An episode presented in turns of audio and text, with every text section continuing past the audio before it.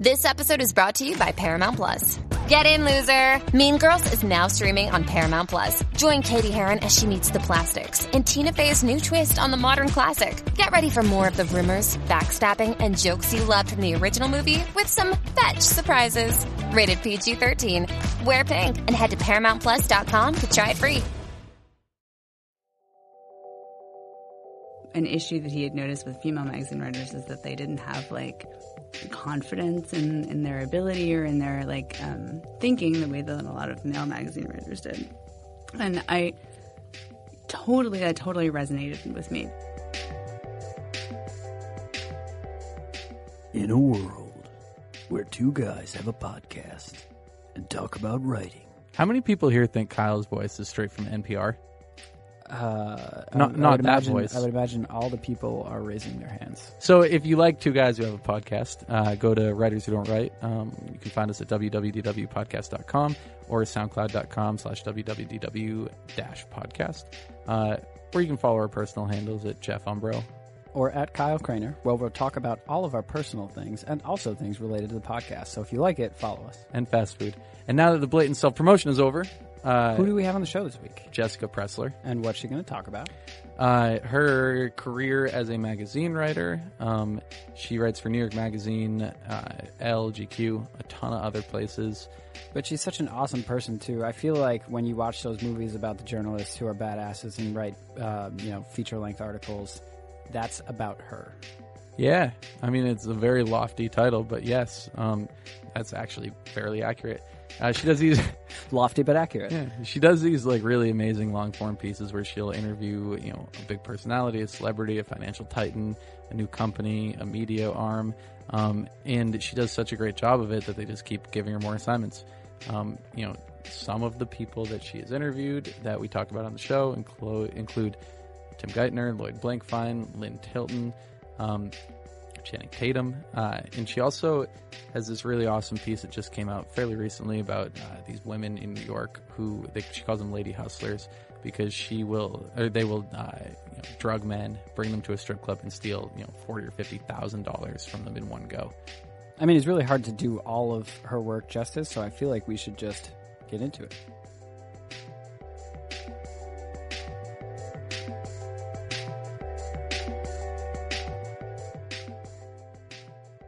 Uh, so we're here today with Jessica Pressler, who is a contributing editor to New York Magazine. Uh, she's written for you know basically everywhere you can imagine, uh, Elle GQ, uh, a million other places. Um, so welcome. Thanks. Thanks for having me and making me margaritas. Yeah, it's It de Mayo. to be Cinco de Cinco Mayo. de Mayo, yeah. So, Which um, is a good thing for the podcast. Kyle actually made a pretty good margarita with a few missing ingredients, but I tend bar, I tend bootleg bar pretty well. like I'm, I'm like a, I'm like a, a jazz bartender. Like if you put me behind an, yeah. be. an actual bar, I might not know what to do. But Right. if you let me loose in Duane Reade and maybe a discount liquor store, I can make something happen. I think that should be a reality show. You Bootleg seltzer, bartender. Yeah. seltzer have the instead of tagline. tequila or Yeah. something. this is what happens. Well, so Jessica, uh, where do you come from? Like, how did you get from you know, like birth to now? That's um that's a really long story because I'm old. Oh, you're not that. So old. that's a that's a really long story. Um, I'm The- from the- Massachusetts. Oh, cool. originally. I'm from Yep. New Hampshire, Oh, okay. Exeter, That's like our toothless cousin. right? Yeah. Well, I mean, we have we have better hiking than you do. right, you do have better hiking Oh, than we do. That's that's for sure. Um, I'm from Massachusetts. Um, I went to school in Philadelphia, not at Penn, at Temple University. It's fun. Um, Bill Cosby spoke at my graduation. That was not fun. He was wearing a hat with like a little twirly propeller on it. Did you do a piece on him? No. Okay. No. no, fortunately. what do you call that hat with the twirly propeller? There's a name for it, right? There It's is. like a, like a beanie or something. That's not. I a think it's a beanie, but but then a beanie became those knit caps that people in Los Angeles wear. So now I don't really know. That's always confused me. I always thought of a beanie as the thing with the propeller, and now people say it about the cool hats. Exactly. Like, cool with air quotes, which you can't see that I'm making. So- I saw it. They were there. You believe me? So, I mean, you um, went into you did a, an interview with Max Linsky at Longform like almost two years ago, a little bit shy of that, and you went into a ton of detail about you know how you went got into magazine writing, um, you know, coming from your background in Philly and, and such. Uh, and I recommend that episode. I think it's 114. I know that because I listened to it again very recently. Uh, but I recommend everybody check that out because it was a like really awesome interview. But um, you know, since it's been a couple years, like kind of fill us in. Um, you know, you went to school, you moved to New York, you became a writer by doing like some smaller things, and then it turned into some bigger things. And now you're this super like prolific and effusive writer who interviews all of these awesome, uh, you know, celebrities and you know finance guys and startup dudes and um, you know, finance women and um, and you know you you've you've done a lot. So kind of you know I guess give us the cliff notes of like where you where you've been in the last few years. Um, in the last few years since that, I've done a lot. Um, yeah, it's fun this job. I mean, it's hard to not do a lot because there's a lot of opportunity to do fun stuff, and people are constantly like kind of through it. You know, it's just like the funnest job because you can just have an idle curiosity and pick up the phone and like call people and figure it out, and that's your job. Um, so, but since then, like, what have I been doing? Two years. That podcast, I've never listened to it because I'm afraid to listen to it. You're you're the I think third person who's been on that show that has told me they haven't listened to their episode. Cool, because we all hate the sound of our own voices because we have to listen to our interviews that we record, and it's like just this like shame spiral inducing thing. So we're really sick of the sound of our own voices in a lot of ways. Well, it's so funny because I mean, I listen. I mean, this is because I'm narcissistic, but I've listened to every episode that we've done of this podcast like several times. Mostly because I have to like do the cut sheet when we edit, but also because I enjoy it. Uh huh. And Yeah, you might be the only one on the face of the earth who enjoys the sound of their own voice. I, I don't. I don't I edit it. I'm the one who edits it. I don't think you've ever listened to one of them, even with the edits. He takes my sheet and just goes to where he needs to make the cuts, and I don't think he listens to anything. That's amazing. Well, that's kind of cool. You have a special gift. I guess it's kind of a shitty gift. Is that but- is that how you'd characterize it? a special gift, yeah. It's a gift. Um, so uh, I don't even remember what the question was. Um, you said, "What have I been doing in the past two years?" Um, I guess like it's kind of been. I, I want to say it's been like a lot of the same. Like Yeah. I just kind of go and talk to really interesting people, um, and sometimes do weird and fun activities with them. Um, I'm trying to think. This airs in June, so I can't tell you about some pretty recent ones, but. Um, yeah, a, a lot of profiles, a lot of um, kind of investigative, more investigative stories. Although I tend to investigate things that like are not, you know, it's not Watergate. but um, Well, I mean, it's it, it's fun. pretty, pretty, you know, impressive stuff. Like we have, uh, we actually, you, long form is, you know, a, um, what's the word I'm thinking of? Long form is is a big influence of what we do here, um, Mm-hmm. and I think so far that we've been good enough to not actually have any guests that have already been on long form, and that's kind of on purpose. oh, am I the exception to that? Yeah, I mean, there's a there there will be more exceptions in the future, but right now you're the exception because I just really wanted to talk to you. What I really would have liked is if you had just asked me all the same questions and I could have just answered them the way that I did in my head after I left the studio. I could just do like a total do over. Well, that's a good question. Is there anything that you came away from that interview with, and you're like, man, Well, well, she this hasn't is the one she thing. I Oh, really listened for to it. sure, but I haven't listened to it. But like, but for sure, in the immediate aftermath, I was like, I just thought of the perfect answer. But now it's a little bit more like in my head, I did answer them that way because I never had to listen to it, so it's fine. Is there anything you want to correct the record on? no, no, I don't think so. What's what's one of the more interesting profiles you've done in the last couple of years that you can talk about? Like, what's your favorite so far? Um, my favorite so far is for sure the stripper story that I did about the, the strippers who were accused of drugging uh, their customers and stealing their money. That was really fun and kind of like reward. I mean, it was actually a huge hassle in a lot of ways, but it was it was fun and rewarding and, and interesting. Um, and I got to work on it for a really long time, um, kind of over a period of a year and and change. Um, so that was really enjoyable, just talking to all of these different personalities and trying to figure out this underworld that I didn't really know that well. It's kind Um, of kind of interesting that you bring that up because with that piece, um, you you write really long pieces, and I know that. They're not as long as they used to be in New York Magazine. Oh, I know. I I mean, we we read as much as we could. Um, but I mean, at a certain point, we had to stop. But I mean, you you have these like crazy like six thousand word pieces or longer, or some are shorter, but not many. Um, and you have dozens of them. And uh, I wanted to ask you kind of how long you spend on each of these pieces because you know that that story about the you know these women at Hustlers. Um, you know, you said that you spent over a year on it, and some like the Channing Tatum piece um, that you wrote. Uh, you were with him for one night, and I assume Right. there was like a somewhat quick turnaround there. Mm-hmm. But um, you know, how long typically are you spending, you know, doing the research or reporting or that kind of thing for some of the, the pieces that you write? There isn't really a typical. Um, I don't think there's really a typical amount of time. Um, uh, if I actually added it up, it would be like really depressing. It would be like adding up the amount of time that you spend like standing on a subway platform.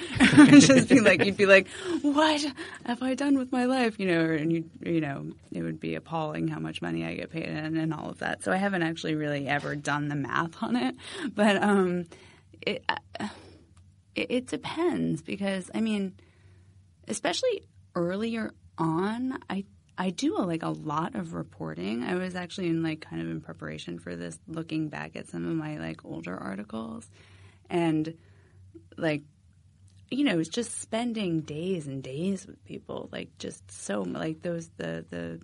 uh, They're not strippers, but those girls, I spent a lot of time talking to them. I spent like a ton of time on the phone with them. Um, you know, at least once a week, you know, or every day, some weeks, like just a, a ton of time. That story is terrifying because of, I mean, in part because of the way it resolved at the end with her telling you everything was made up, but for the most part because no one believes the victims at first.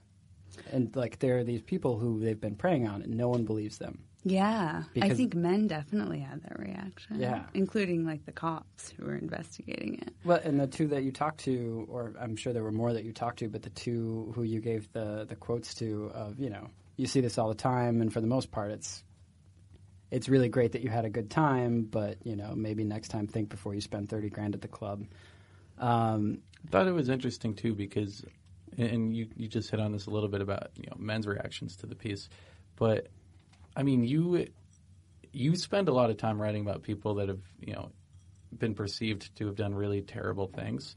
Um, but I didn't, and uh, I mean, you have this way of writing where you're just like you kind of cut through all the bullshit. Um, you know, you can kind of just like get into uh, what people are thinking. But with this piece, I kind of feel like maybe you were, you know, um, a little bit more compassionate to them than some of your other pieces. well, one of the questions I had was how much sifting did you have to do before you got to meet the real Rosie? Was she upfront with you from the start, or was there a process of getting to know each other before she really started to get into the heart of the story? Um, I don't know that I ever met the real Rosie in some respects. Um, I basically I met her very briefly in court, and she was very friendly and and sweet. And then I went out to her house, and you know, she she told me some things, and she held back a lot of things, and then she'd tell me some things, and she'd hold back a lot of things, and um, and then there were times that she definitely lied to me about stuff, um, which was funny because she was like not a great liar, even though she was like a professional liar. She wasn't like that good at it. Like you can be like, oh yeah, you have to be on drugs to like really be buying this. Um, but but uh, yeah, I mean, in the end, I don't know. It's interesting. Like I think about her a lot because I spent so much time talking to her and we did kind of talk about like real things and deep things and you know she would sort of swing back and forth between wanting to present this front and this personality and you know just being like and wanting to be a good person or and who just cares about her family and then like it was it was a lot of like it, it was intense. It was like an intense thing because I she was kind of putting me in charge of something that she wasn't sure that she wanted to give me really, um, and she wanted to control it herself. And uh, yeah, uh, but I, how long did it take? I, she she would just open up like here and there, kind of a little bit. I think is the answer. one of the the interesting parts of reading long feature articles are some of the scene recreations that you do, like when Rosie and Sam are sitting in the Escalade, and you know Sam is buying Gucci shoes on the iPad, but it's written almost like a fiction narrative. How much of that is recreated through like basically what's the process of creating a scene like that? Yeah, that's so hard. Um, and I really like admire people who who can do, do that a lot. Um, for me, like whenever I have a scene like that, I've either gone back to the person a bunch of times and asked them about it, which I did in that case. I asked Rosie about it a bunch of times. And then it's sort of like triangulation, like, you know, like does Samantha like asking other people like does Samantha use her iPad to shop all the time? Like I, you know, you meet Samantha and she's wearing Gucci shoes. Like it kind of, kind of like all there's just a lot of like little details that you pull from various places and trying to like put it together. And then I think with that, I I kind of called her as I was writing it, Rosie, and and, and kind of went over some of the little details. That's it's that's the part about long form journalism that's always fascinated me. I think is how you construct that narrative that reads so close to like something that you would actually put together if you were writing fiction. Um, and it That's seems the like fun part of Is- it. is yeah. it? Yeah. when you're like working when you're like working with the person that you're writing about and it's not like a celebrity that you meet for 2 hours in a restaurant, but you can like call them up and be like, "And what were you wearing?" and like this and like that's a wonderful thing when you can do that. That's really fun. How did you come up with this story? Um, I just read about it in like the Post or something, you know, or, or one of the places that reports on these things.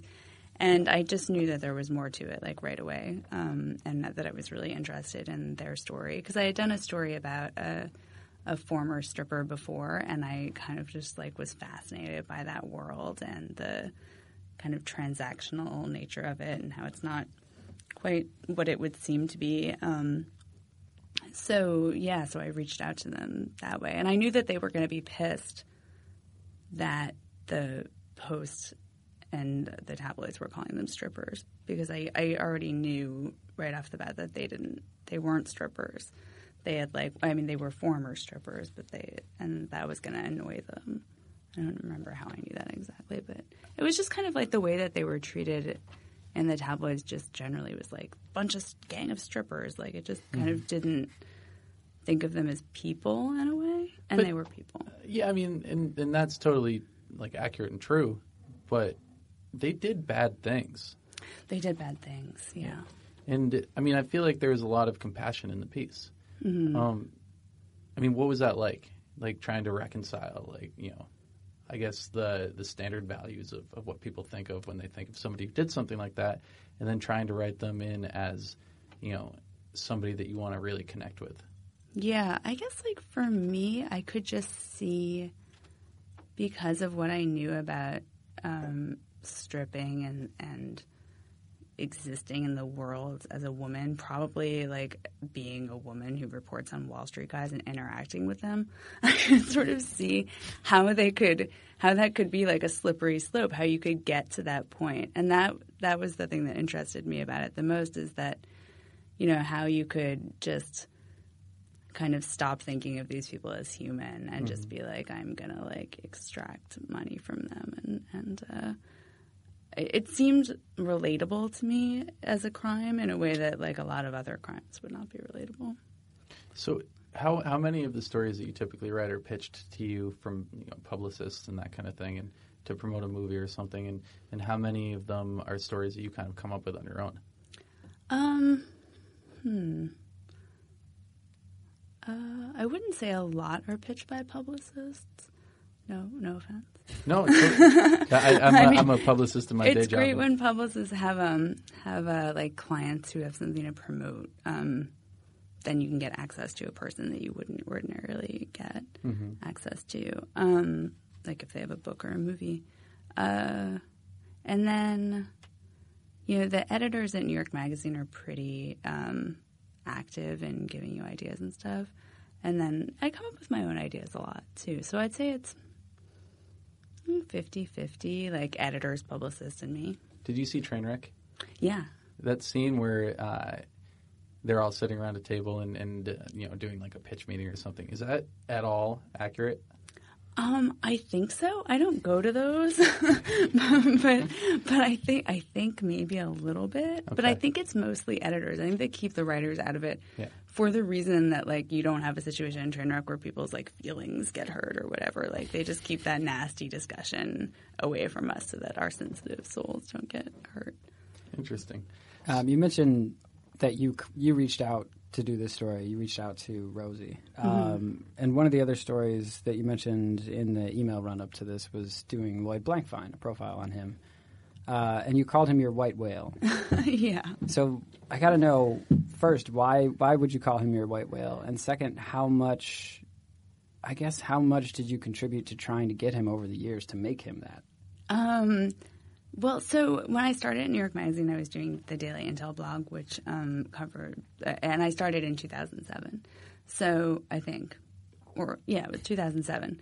And I was there like right for the financial crisis and saw like everything that Goldman Sachs went through. And because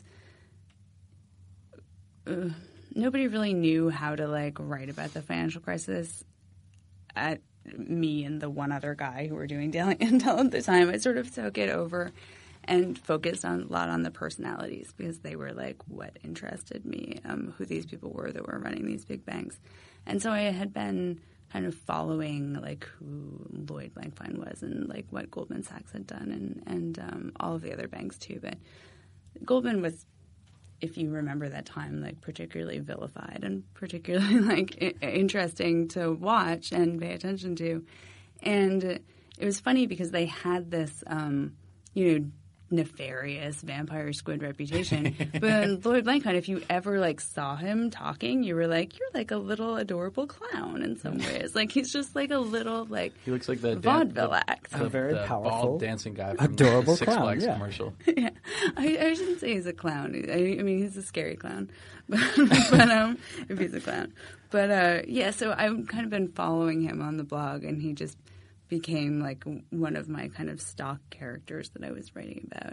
And I did think that Goldman um, kind of bore a little bit more of their fair share of the blame um, or the opprobrium at the time. Um, and that was interesting to me. Um, just how you defend that, because I'm like I mean, their their public relations problem was interesting to me. Actually, I was like, how do you say like?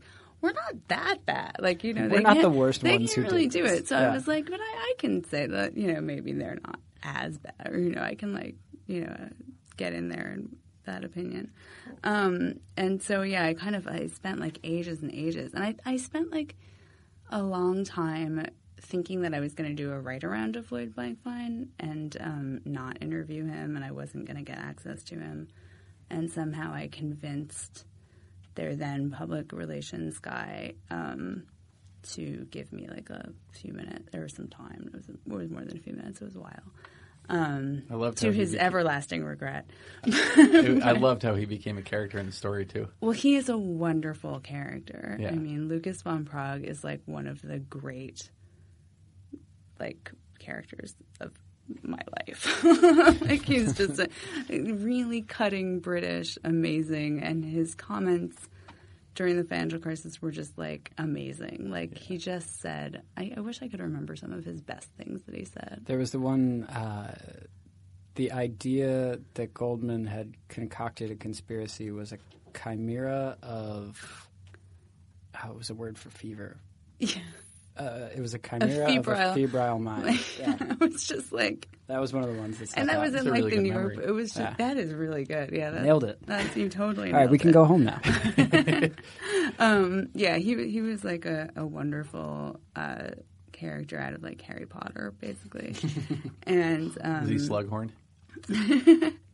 I mean, I wouldn't say he's Slytherin, or I think he I think he might be a Gryffindor. This is I another would put Harry. him as Ravenclaw, honestly. Ravenclaw. Yeah. This Right. this is another Harry Potter reference, by I the know way. we we've managed to go in my favorite twist of doing this podcast. I don't think we managed to go a single episode across the eleven or twelve that we've done without mentioning Harry Potter. At Oh, least that's once. so weird. Yeah.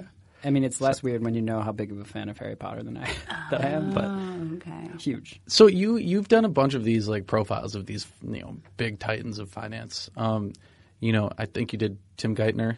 Um, you did uh, Lynn Tilton. Um, a handful of others. Uh, what's that been like? I mean, are you kind of like nefarious when it comes to these circles now? Like, do people avoid you, or are people generally kind of happy with the profiles that you write?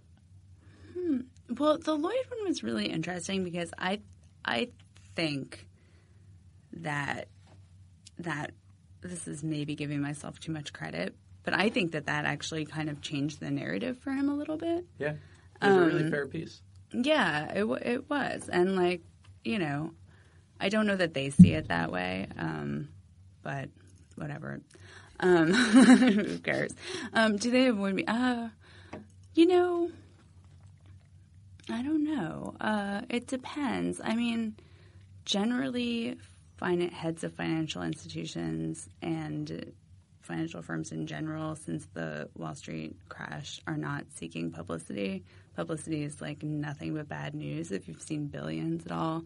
I was It's going like to ask you about that. if you're like out there in the news and you're and you're being flashy and you're like talking about how great you are, it's like an invitation. It's like come and get me, SEC. It's just like people don't want publicity. So, what do you think about that, David Axelrod and Billions? Um, oh my god, I love it. It's so good, but they like really dramatize it, obviously, because it's a Showtime show. But, Yeah. Um, Uh, for those of us uninitiated, can you run down billions in a sentence for me? uh, David Axelrod uh, made millions of dollars by betting. against- Bobby Axelrod. Oh, Bob. I'm sorry. Yeah. Yeah, I was going to say David Axelrod's a real guy. Is a real person. Yeah, I'm sorry. I was confused for a second. I'm sorry, billions Was David. not what I thought it was. Uh, Bobby Axelrod made you know millions of dollars, which he later turned into billions of dollars by betting against the airlines uh, the day after September 11th. Um, Oh, man. And in the process, everybody in his firm died because they were in the tower, and Jesus. um, and, and I'm sorry, that was a big spoiler. Uh, but um, Is it? I hope. Oh man. And- and so, mean- so now I don't need to watch it. well, that's No, like a, that's like a half season spoiler. yeah, it's, it's not. But- it won't it, it mess up So it's about. I, I, I, And and meanwhile, Paul Giamatti is you know this big district attorney who like has it out against Bobby Axelrod, and um, but his wife work is really complicated. Oh, it's- Wait, so- because it's it's TV. fan of the show as a someone who's done financial profiles. Would you say that it's accurate? Should I watch it? Um, I think you should watch it. I think it has like these like moments of accuracy that are that are spot on, and like I think like in some ways the arc is is kind of spot on. I mean, although there's a lot of ridiculous, it's, it's a TV show, so it's dramatic and silly, and they go back and forth from Connecticut to New York like ridiculously quickly, and you're like, that, how'd you do that? So It weird would not happen. but um, but it's it's a good show, and um, but yeah, the point is is that I think that like a lot of these places don't want PR, and if they do want PR, then as a journalist, you're like, what's wrong? What's wrong? like, well, why do you want? Why do you want to talk to me? Well, Um, so you, you you talked a little bit about how it was so difficult to like nobody was doing a good job writing about you know the financial collapse. Um, Wait, I didn't say that. Didn't no, say- oh, I'm sorry, I'm I'm, I'm uh, projecting. That's Um, that's how we're going to cut it together afterwards. no, you said you said uh, that you know a lot of people were having trouble understanding what was happening. I think. Yeah, yeah. And the temptation to pretend to understand what was happening was like huge. So you got a lot of articles that were like gibberishy. And you, you did a, a really awesome profile of the movie The Big Short on. you know, yeah. And Adam McKay, you know, you actually mentioned in the piece that like his entire goal with that film, or one of the goals of that film, was, you know, to try and explain this to everybody in an entertaining way. Mm-hmm. Um, so, I mean, did they assign you that piece? I mean, I, I guess it was kind of the perfect piece to assign you because you know you have so much experience both with celebrity, you know, personalities and with you know the financial institutions. But I mean, that's another one that was just like super well researched, and uh, I imagine you know you had a lot of access to the people involved. Um, Also, what is Adam McKay really like? Because one of my favorite directors, and you also confirmed something that I had thought I had been seeing in his work, but wasn't entirely sure of, which was the themes behind the comedy. That sort of became apparent in Anchorman 2 when it came to the fore more. But the fact that his comedies are based on like underlying anti-corporate, sort of anti-government themes. Yeah, yeah. Um, he's wonderful. He's like incredibly smart and also a very nice person um, in like a genuine, not Hollywood way. And um, yeah, it was really interesting to kind of dig into his background with Second City in Chicago and like, and also he lived in Philly and um, you know he he had this like really like sharp edge when he was back at Second City. Like he did one bit that I don't know if this made it into the story, but I thought it was really interesting, where he advertised his own suicide on flyers around the around the town, and then like pretended to jump off of a building, and they would just like do all this crazy like real like theater type stuff, like mm. theater nerd type stuff. Um, and his whole like comedy comes from just uh, the the whole Second City thing, I guess, is, is trying to think of the unexpected thing. You know, it's like not the first thing you think of. It's not the not the first joke you think of, not the second joke, but like you know the fifth joke or something mm. like that. That's just like super wacky. Um, yeah, he's he's amazing. And that story was assigned to me um, because the movie was coming out, and I don't know how they like negotiated or how they decided on if Paramount came to them or whatever. I mean, you and you know, for anyone listening, you had you know interviews with Brad Pitt, with Ryan Gosling, with Steve Carell, with uh, who's the fourth? Um, I can't believe it. Christian Bale. Yeah, Christian Bale, uh, with Michael Lewis, and with Adam McKay. Yeah. Um, how and some that? of the real guys, the hedge fund guys too, Yeah. were involved, which was cool too. Um, it was neat. It was like so neat. I mean, it was it was a pain in the ass because it was like a big like Hollywood story, and it was like managed to a degree that like I want to just like run free and like you know like be able to call people whenever I want. It was kind of like there was some management involved.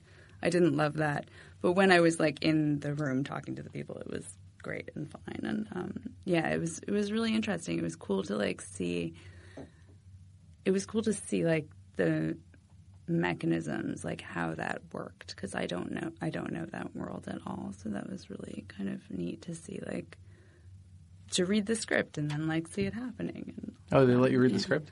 yeah, yeah. That's awesome. Yeah, it was cool. He actually has this really cool woman who, um, like, sits on the set with a script and um, draws like the blocking, like as they're doing and acting out the scene. She kind of draws what they're doing and, and fills in the ad libs.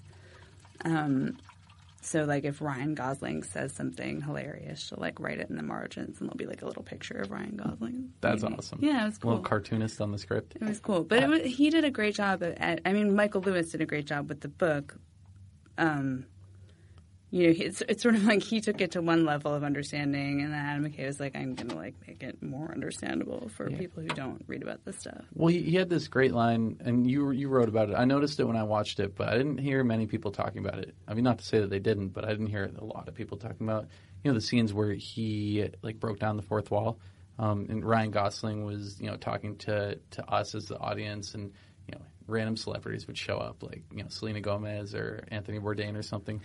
You know, just to explain, you know, one of the issues that was happening, so that we would have an understanding. And um, I thought you did a really good job, you know, kind of working that into the piece. But um, what did you think of that? Because you haven't. I mean, I personally haven't really seen I didn't know if it was going to work. Really? When I was like watching it happen, because I went to the set, I was like, I don't know, like this, like it's, it might be really corny. Like I don't know. It's it seemed it looked a little weird, but the rest of the like script was so brilliant.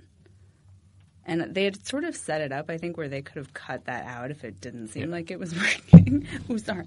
Um, so, uh, so yeah, I, but I was kind of like, I don't know. I, I, I didn't really know if the movie was going to work when I was watching it because it's such a complicated topic, um, and uh, it's it's hard to make it visually interesting and funny and like you know all that stuff. I mean, the, and but it was like a natural subject for me because that's what definitely I was trying to do at Daily Intel when I was writing about the financial crisis and like that's one of the things that I find really enjoyable about writing about Wall Street and, and or found enjoyable. I don't really do it that much anymore because life is short. but um, but uh, it, it is enjoyable to take this complicated thing that seems really boring and like unpack it. And when you like kind of crack it, it's really rewarding and fun.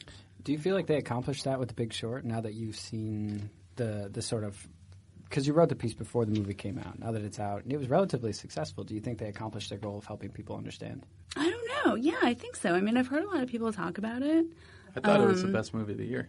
Yeah, I, I, my mom was like, I still don't really know what happened, so, so she didn't understand it. But but I think that like um, I think that sure, some people get it.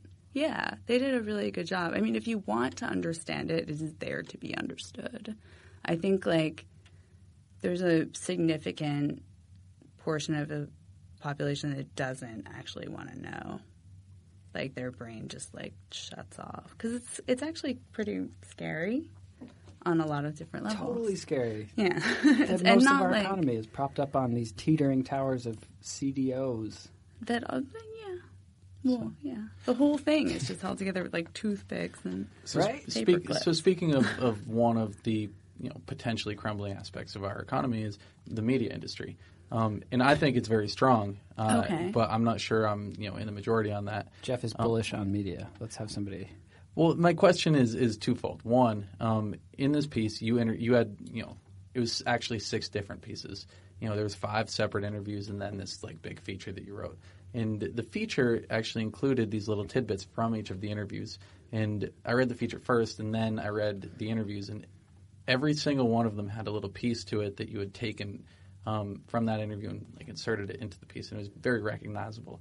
And my question is, um, and I mean this in no offensive way at all, but how much of it was like an editor trying to like kind of get some clickbait going by creating each of these different like you know pages, I guess, because they all had really unique headlines. Which I'm, did you write them? no, I didn't think so. I so- don't want headlines. Um, so basically, what that was, and and I wasn't sure if that was going to work either. And it was the first time that Vulture did that. It was a Vulture story. Um, that's basically what my notes look like. you know, so I would do all those. I did all those interviews for the big story, and then I just we were like, and then we'll publish the secondary interviews, which are all these interesting people as Q and A's. Uh-huh. Because, and I don't think it's necessarily like a clickbait thing. I mean, if Well, I mean, anything, was- like nobody needs all those words, but it's more like. Well, we have the space on the internet. Like, let's just put it there. Like, and like people who are interested in Brad Pitt can go to this. And and the most successful one was the one with Michael Burry, who's the investor that um, is played by Christian Bale in the movie. Which I was kind of like, you know, I don't know if anybody's going to read this. And then it just like was our most emailed thing forever because he never gives interviews, and it was Well, it was it was said really interesting things and Yeah. like was incredibly articulate and smart. and maybe maybe I you know jumped too quickly because I did really enjoy them. Um, I don't know if I said that part. No, you said you hated it. it was really they were offensive. awful. Every one of them. No, but then my next question is like, where do you see media today? Um, I mean, you Oh, obviously God. work at like a, a big media organization, um, and you write for a bunch of others. Mm-hmm. But you know, you had you had a piece on Henry Blodget of Business Insider. You know, fairly soon after the site launched. Yeah. Um, and you had you know some opinions in that, and I'm wondering, you know, like looking back, like how do you see Business Insider now, and then how do you also see some of these sites like Vox or BuzzFeed or Medium, and and like what they're trying to do, and if you think it's going to work. Um, do you know? It's funny. I actually like hated writing the Henry Blodget piece for this reason, like because I don't. This is gonna sound really bad, but like I don't. I like Henry Blodget. Actually, he's a really interesting character, and Business Insider is hilarious to me in some, in some respects. But um, I don't really follow this stuff, like the where media is going discussion, because it's kind of like what you, we were just talking about. It's like it's so anxiety producing, and it's not helping me get my work done. Yeah. To like worry and to be like, oh my god, I should be on Snapchat. Like you know, like it's not, like all that stuff is just like not. Well, you're on podcast now. That's all- yeah, need. exactly. But like I, I don't. So I don't really know. I don't know. Because, well, I, I mean, don't think anyone knows, but I do know that like storytelling is more important than it's ever been, Yeah. like across the board. Like even when you talk to people in business in other industries, all they talk about is story and like narrative. So like that is going to remain alive and, and good work will continue to I th- I think like survive. Don't, I don't know, but it's like a lot of it is pretty disgusting and pretty terrible. And you have all these like content farms, and it's just like it was a puking noise. I mean, you're you're in this like you're in this great position because you know you are established and you already write for all the legacy and the traditional medias and and you do a really good job of it. You know, it, it, pretty much across the board, people like are saying you know Jessica's work is phenomenal. Oh, that's Um, nice. Yeah, and I mean you- you've you've put in the hard work, you've proven yourself. Two out of two podcasters agree. Yeah. um, but uh, I, I guess you know, in the same vein, you've written a couple pieces on you know startup culture. Yeah. Um, you know, Washio was one of the pieces, and you wrote a, a really great piece on Airbnb. Um, and I'm just kind of curious. Well, it's like It- when let me let me ask a thought that I just had while you were talking about the direction of media and how it would directly affect you. When do you think you would start trying to find a new venue to tell your story? Like, what would it take to make you start searching for something like a new way to express yourself? Yeah, I mean, I, a cou- I mean, a couple different. I think that like every once in a while, I get this like anxiety that like I should, like, oh my god, I like, I'm, I like legacy. It sounds so like weighty and like, oh my gosh, like print, whatever, and and the fact is, and I'm like, I should really just join a startup, but like, I. I've been a blogger because I started out at the Daily and I know what like a terrible dehumanizing grind it is to like sit at a computer and churn stuff out. Like I know what that feels like, and it wasn't anywhere close to the kind of pressure that people have now um, to produce stuff that is not offensive and is good. And like you know, I I, I think it's like that sounds horrible. I don't want to do that ever.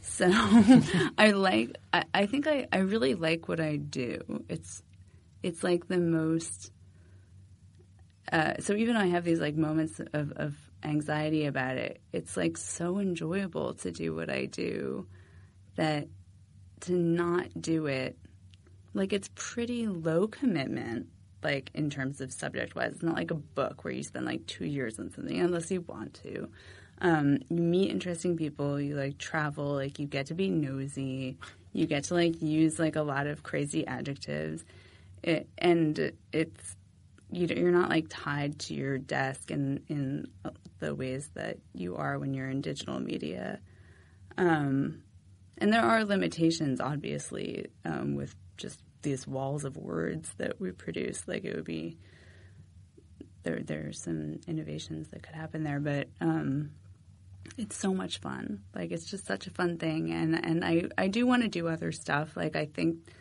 like I should. Maybe I'll write some film or TV stuff at some point. Maybe if that continues to exist.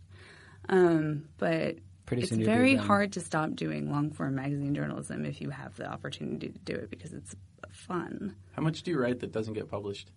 That like you write for yourself? Oh, like nothing. That's that's a problem.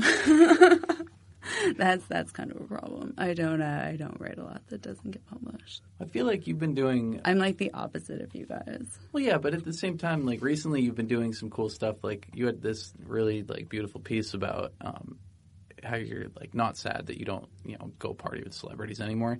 And you get God, I can't believe you read that. Yeah, of course. No, I Is that online? yeah, it's on. Um, is it Elle? It was Redbook actually. Really? I, Yeah. I, I swear it was on Elle. Maybe I'm maybe I'm Maybe, wrong. maybe it was though. Maybe they like. I Maybe mean, they who knows where it. anything is anymore? It's kind of the problem. but um, yeah, that was great. So talk about like your personal life. I mean, not too much Oh. unless you want to, but Just just um, go. well, I mean, just because like you, the story is basically that you like have a, a child now and you have so much fun hanging out with him that you don't really care that you're missing out on other things. Uh-huh. Um, and you know, I, I'm always kind of curious what that's like in, in a writer's world or somebody who's kind of like a public figure, because you know, like it or not, you are. Um, people are reading your words and you're character and your stories all the time. Um, so, like, what's that been like? You know, if you're pulling back a little bit, What's which? I, I'm, uh, I'm like, what's Has it affected your writing at all when you find yourself? Because like Channing Tatum, uh, the article that you wrote for GQ is a crazy experiential story. You go out into the desert, you spend a night sleeping under the bushes in a random mining town out in California. Um, but now that you are a parent, Mm-hmm. it sounds like from this Redbook article that Jeff may or may not have read on Redbook, which I think we just found out he's a fan. But has that have you found that affecting your writing at all? Um, being a parent, I think it's like affected my writing in that like it's much harder for me to like go um, on a whim out to the desert. I mean, theoretically, I could have still done that because I was I flew out to LA and I didn't have to like get home to a babysitter, so uh, or anything. Um, but uh, yeah, so I mean, it's sort of like curbs your ability to like do some of the kind of like really crazy reporting stuff that I was talking about in the very beginning when I was saying like I used to just spend like hours and I would like you know fly places and like do like this days long like tapes and and um, taking notes about stuff that would never even make it into a piece. Um, now it's like much more efficient, I think, in a lot of ways. Um, but uh, but there's still room to do that stuff. Do you think that efficiency has made you a better writer? Um, I think it's useful. Mm, I think. I don't know. Hard to tell. Hard to Not tell. really. I mean, like maybe in that I drink less. maybe that I'm not as hungover as much, so I have more time, It's a fair. more, It's a fair more conclusion. working hours in the day. What What are some of your? You actually mentioned that in the piece. Um, Did I really? Yeah, you said it, it's much easier to write when I you're don't not really write personal essays very often, especially about parenting, because I think like for a woman, it's it can be like a real trap where you, but it is very easy when you're you're like I'm doing this already, like I might as well just like write something about it, like but um, but I, I do think that you can get into a real a real whole writing about parenting and talking about parenting. I mean, some people really just run with it and it's their careers, and actually it's like pretty lucrative, I think, for some people, but um. I'm trying not to do it too much. Although Right. I do have a story in New York Magazine that's been like floating around about raising kids in New York and whether or not. Good, good or bad?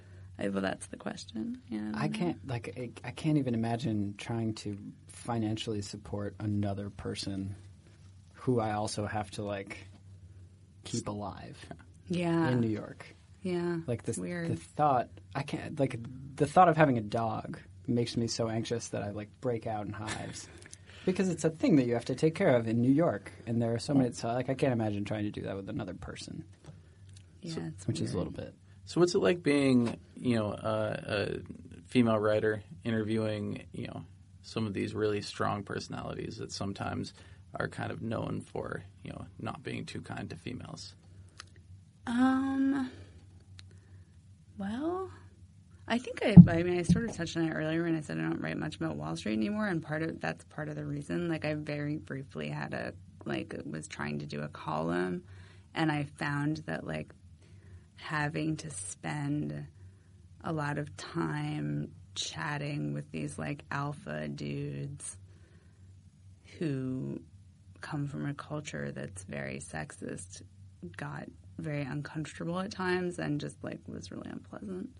Um, and that was kind of why a, a huge part of why I was just like, can't like deal with this anymore. Forget it. um, I like actually find the subject matter really interesting, but it was it was hard to be around the people a lot of the time. So is that why you kind Um, of transitioned a little bit to more like celebrity profiles? That's part of the reason. I mean, part of the reason is that like it.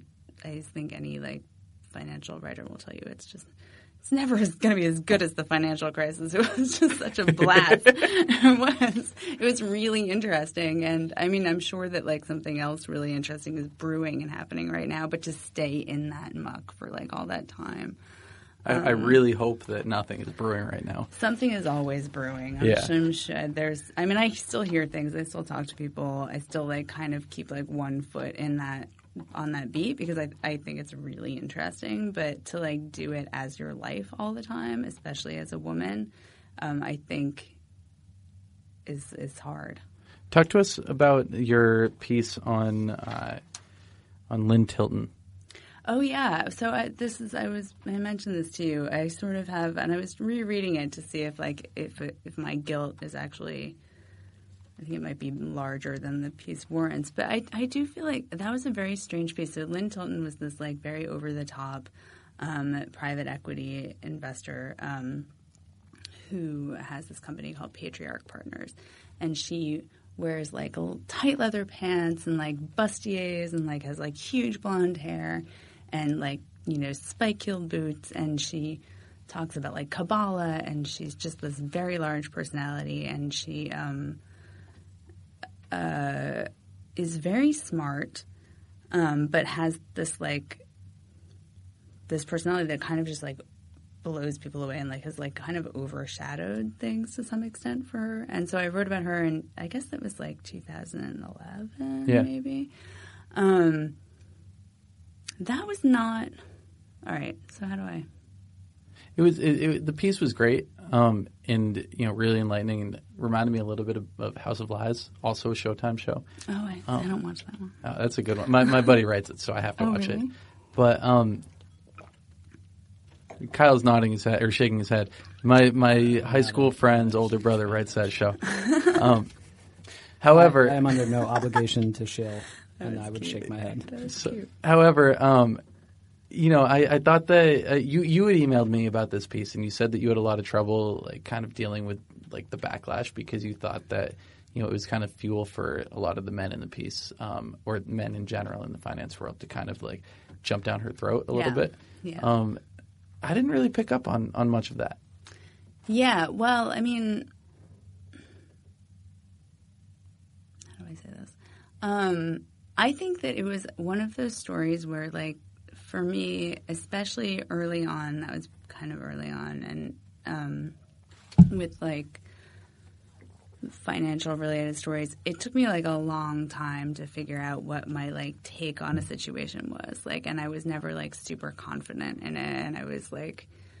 I think like that basically got published before I really knew what I wanted the story to be, or what I really thought about her, about her, about her as an investor and as a, a businesswoman, as a personality. Um, I was sort of like mid-process on that story a little bit, and um, Do you ever get the ability to kind of like hold back on something that you're not like entirely sure that you can that that's finished? Um, sometimes, um, not when I think like not when something is slated for a particular issue. Got it. Then you're kind of just like, I have to go, I guess. So sorry Um, for interrupting. I mean, for me, like almost nothing is ever finished. I could, no, the copy editors will tell you. Um, I'm not their friend. but uh, yeah, I, I sort of felt like so. I hadn't really worked out like a theory of her by the time that I, I didn't really totally have a grasp on it, and she had all this like super over the top girliness um, with the, the costumes and, and she would say these like crazy things to her employees. Like she'd be like you know she was in private equity. She'd be like i don't strip and flip companies. I strip only strip and flip men. Like she would say like this is super like Mae West like diva-ish amazing stuff. Um, mean, it was just this whole like act. And it was hard for me to get past the act. It's hard for everybody to get past the act because the act is like so front and center.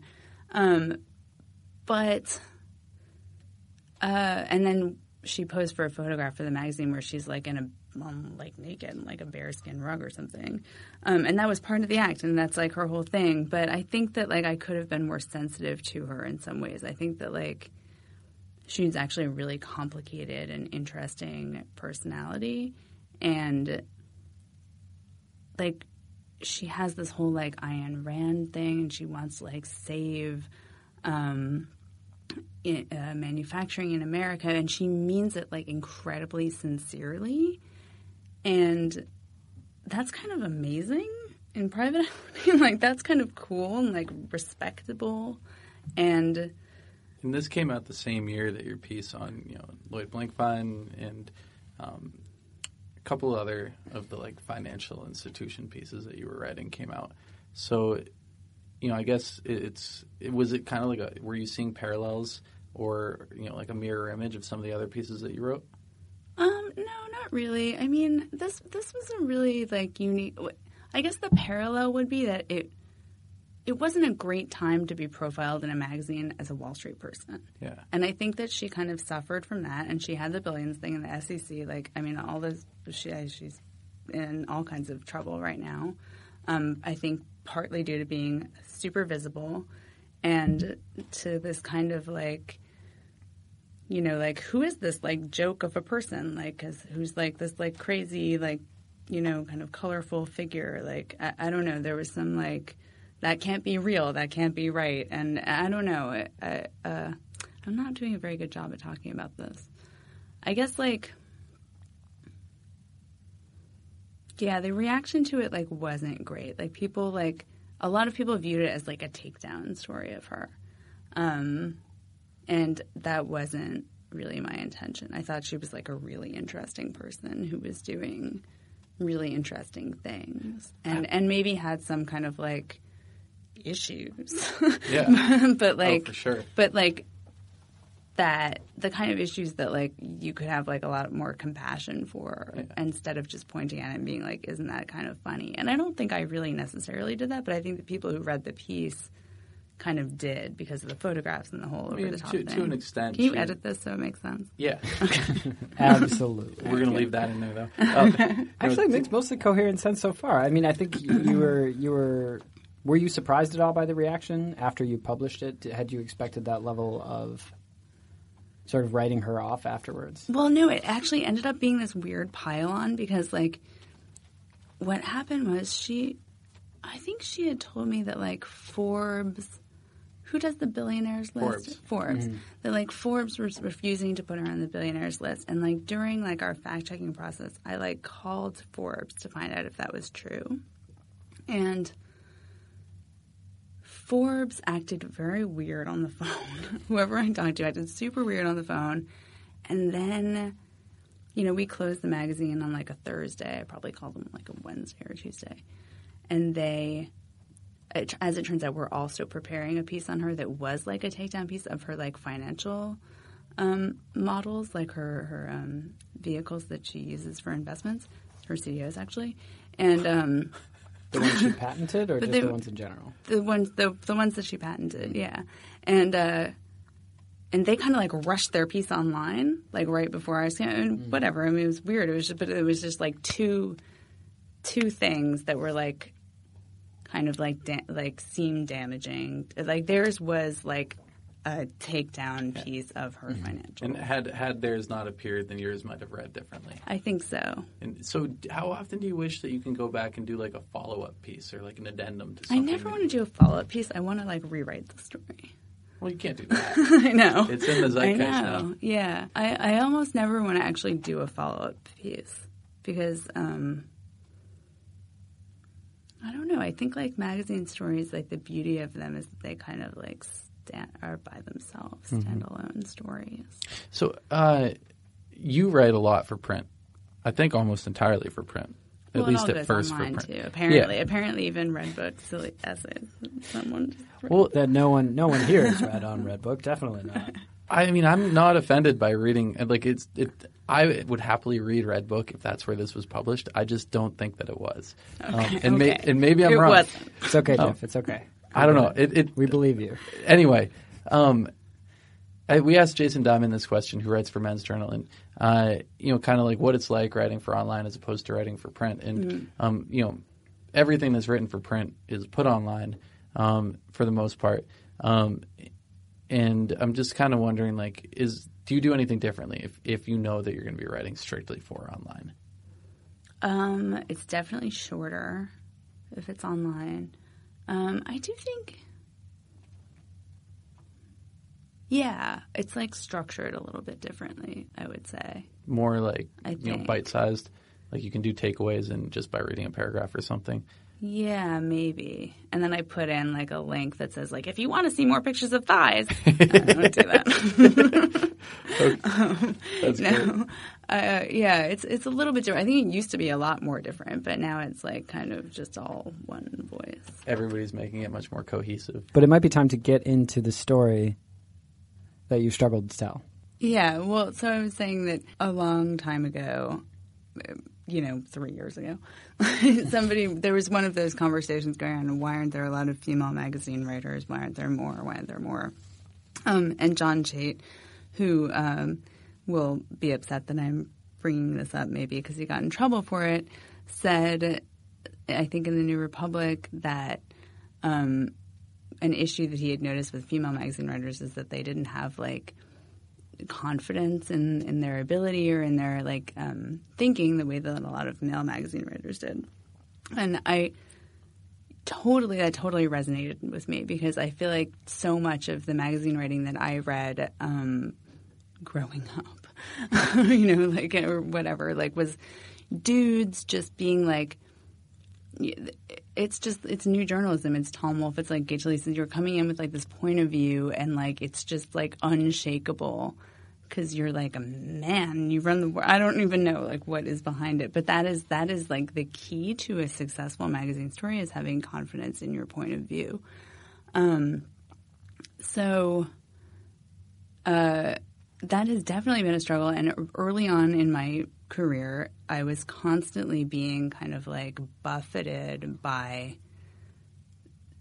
different editors' opinions and, and directions. I just thought that everybody knew better than I knew what the story was. Um, and really early on, I wrote some stuff for like the New York Times style section, and it was like they would be like, can you quote this person who's like a friend of this editor? And I was like, okay. And like, I just kind of like took like, I, or, you know, I, I, I let things be twisted. I, I did a profile of, of, I worked at Philadelphia Magazine, um, which was very much like a magazine in the Clay Felker mold, the founder of New York Magazine, City Magazine. Um, the idea was to kind of chronicle the parade of ambition and and um, people that kind of went through the city and, and power. Um, and they had me do a story about Jennifer Weiner, who's an author, that I kind of think I got pushed into doing kind of a snarkier, kind of gotcha version of that story um, by a bunch of male editors, really. Um, and that, that was that was kind of very like demoralizing and weird for me because I felt bad about it when it came out. Like I didn't like the way that that felt. Um, they were really happy with it, of course, but um, but th- there was like always kind of a lot of like being pushed in, in a certain direction, um, and I think like um, only like really recently have I just been like, no, I feel like this certain way about this thing, and it's so like freeing, and, and I can't even like pinpoint what made me feel like that, and I probably won't feel like it for long, and I'll like go back into like a morass of not knowing like how I feel about things, like being like I have this opinion, I have an opinion is a hard thing, and I don't know if that's like a feminine trait as John Chait would have it. but I think it kind of is because we're so used to like being people pleasers and and um, you know not wanting to offend people and not wanting to make people mad at us or, or you know wanting to please your boss and and there I think there is like an embedded aspect of that. Do you, do you think a piece of that might have been because you were younger though? Yeah, totally. Yeah, definitely being younger and, and not and thinking that the adults knew what was going on. Um, and now I'm like, oh, I am the adult, and I have to like just make my own choices and my own decisions. Um, like just on different subjects, is there a, a, route you go now to help make sure that you are in fact standing your ground when you need to?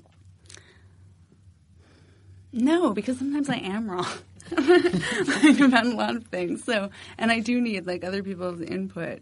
Um, but it's just like I guess like just sitting there and like weighing you know how your gut feelings about something is an important thing to do. And and to like it's really that. It's like actually just like what is my like gut? Does this feel bad or does this feel good? Like does this feel like do i actually think that or is that like some editor's fantasy version of what the story is? Like um you know because that's the kind of thing i think like especially now with the internet and everything i think that there's a lot of pressure to do these kind of like the version that's going to get the most clicks or like the the version that has been like you know engineered to be the most liked story. And it's not when you're actually reporting stuff and going out into the world and talking to people like it just nothing fits that neatly into that version of it. So i think you have to be like extra careful. Um and yeah. Yeah i mean there really are a lot of it's kind of a very weird equation because um, a lot of the pieces that are published on the web today uh, kind of fit the same mold of like perspective. Um, and I guess what I'm trying to say is, you know, if if X says Y, then everybody's going to do Y, and if if you know X says you know Y is wrong, we should do you know Z. Everybody's going to go ahead and do Z, and I guess it's kind of like the hive mind, where you know oftentimes the, the, the popular opinion is one that becomes the only opinion, um, and I guess you're trying to say that you know But sometimes you might disagree with that opinion and like Yeah. and be like, you know, actually I don't think that. Like but like, you know, the hive mind has decided that like a thing is bad and like so you feel like you have to go along with the hive mind. It's the same thing with like editor and editors feel like they have to go along with the hive mind. And like there's a huge it's Donald Trump. It, It's Is kind it? kind of what's happening. it always comes back to it's Donald Trump though. Yeah. It's all Donald Trump. is that your next profile? Everything is coming up Trump. Everything is coming He's had a good week. He's had a really good week. But no, I would think that th- that is the thing that I have struggled with. It's not like one. I've struggled to tell all stories because I think that like magazine writing and and that is its hallmark is having the confidence to have. I don't like the word angle, but like to have like a take on something and to just go with it and like trust your gut and like the most successful and and to think like this is interesting and this is important and people are like are going to care. Like that's all the kind of stuff that weirdly combine. It's not like been natural to me to have that kind of confidence. Um, so, so that's definitely been the thing that I've struggled with more than more than any one story. That's present in like almost every story. Like, is this take? Is this what I really feel like? I think one of the things that is one of the things that stands out about the profiles that you've written that I've read is how clearly you can see the personality of someone through your writing. Um, do you think that absence or the difficulty you've had formulating an opinion has helped or hurt you when you're writing profiles like that? Um, well, that's I. I mean, it, it's interesting to hear you say that. I, I hope that I wonder if the people themselves feel like that, or or. I mean, like that's a whole other question. Um, I think that like that's a different thing. Like where it's like that's a different question that I ask myself. Where I'm like. Is this the thing that happened? Like you can get into like a distortiony kind of writing mode when you're writing any kind of journalism and like I do tape everything and I try to like really write things exactly as they happened even though it's uncomfortable sometimes. Mm-hmm. So it's kind of the same thing like where you're like I want to like have the confidence to just like write this as awkwardly as it occurred um, or, you know and like they're like insulting and weird to me and like I'm just to like let that be there. Um it, it's kind of the same thing. I mean, it's it's it's so striking though in the ways that it comes through. Like for Channing Tatum, I think it was the the, the description of his laugh that humanizes him, and for Lynn Tilton, for instance, the moment when she's standing in just Gucci heels and she drops everything and is still talking to you without a change in sentence, or like the way that she's talking to you. I mean, it's those little flourishes that I feel like. Or the piece where you're talking to her daughter, and you know her daughter's upset that you know her mom is actually doing any of these interviews because her daughter understands that it might be an embarrassing thing. Yeah.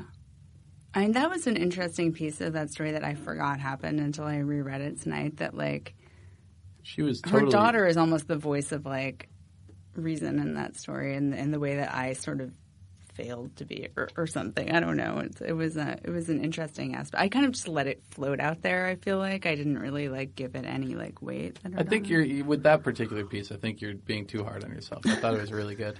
I did. I, I didn't read it as a takedown. Yeah. Okay, I- well, I- that's but always I also good. am completely absent of the Forbes article that actually was a takedown. I didn't read that. so Right. I think it, it might have been the, the kind of one two punch of it because, um, yeah, it, it was just kind of like a like a, a big uh, mess of, of let's. Do you still talk to Channing down. Tatum?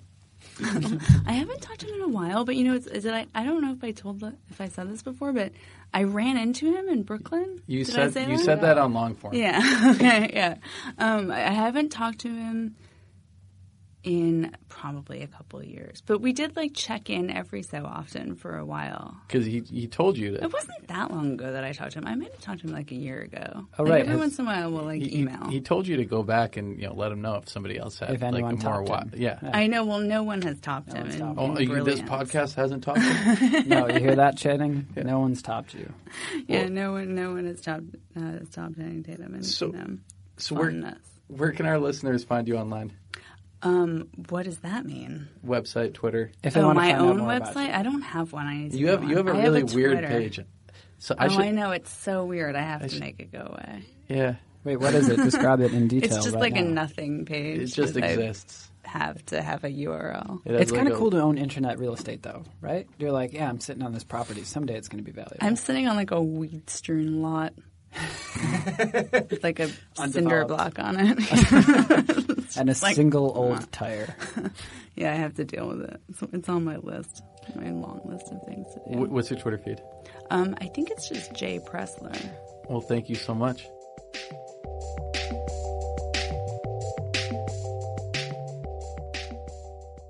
In a world. That was a good one. That was a really good one. I've got that voice, man. I could do that.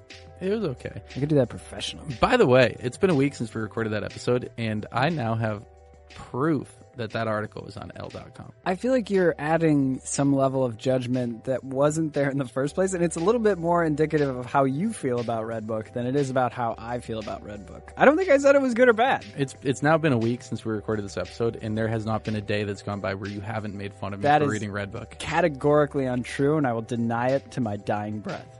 In any case, you all can follow Jessica Pressler on Twitter at J Pressler, as J P R E S S L E R. You can also follow Kyle on Twitter at Kyle Craner. Uh, 84 followers strong. You can follow me at Jeff Umbro. Uh, I wanted to say thank you to everybody who listened to this episode and anybody who's listened to any of our episodes because it really does mean a lot. Uh, we've been getting, you know, a small flood of text messages and emails and tweets telling us that you all really like appreciate what we're doing, and I just want to let you know that, um, you know, it really does feel great. So thank you so much. And if you have thoughts about the podcast, if there's things you want to hear, send us those thoughts. We love hearing from people and we love hearing from our listeners. So you can find us online at www.dwpodcast.com. Uh, you can subscribe on SoundCloud or iTunes. You can rate us on either, or comment, or share, or like, or you know whatever it is that young kids are doing online these days. And the music that you heard at the top and the bottom of the show is from Ryan Dan of Holland Patent Public Library. You can find him online at hollandpatentpubliclibrary.com. And I wanted to say thank you.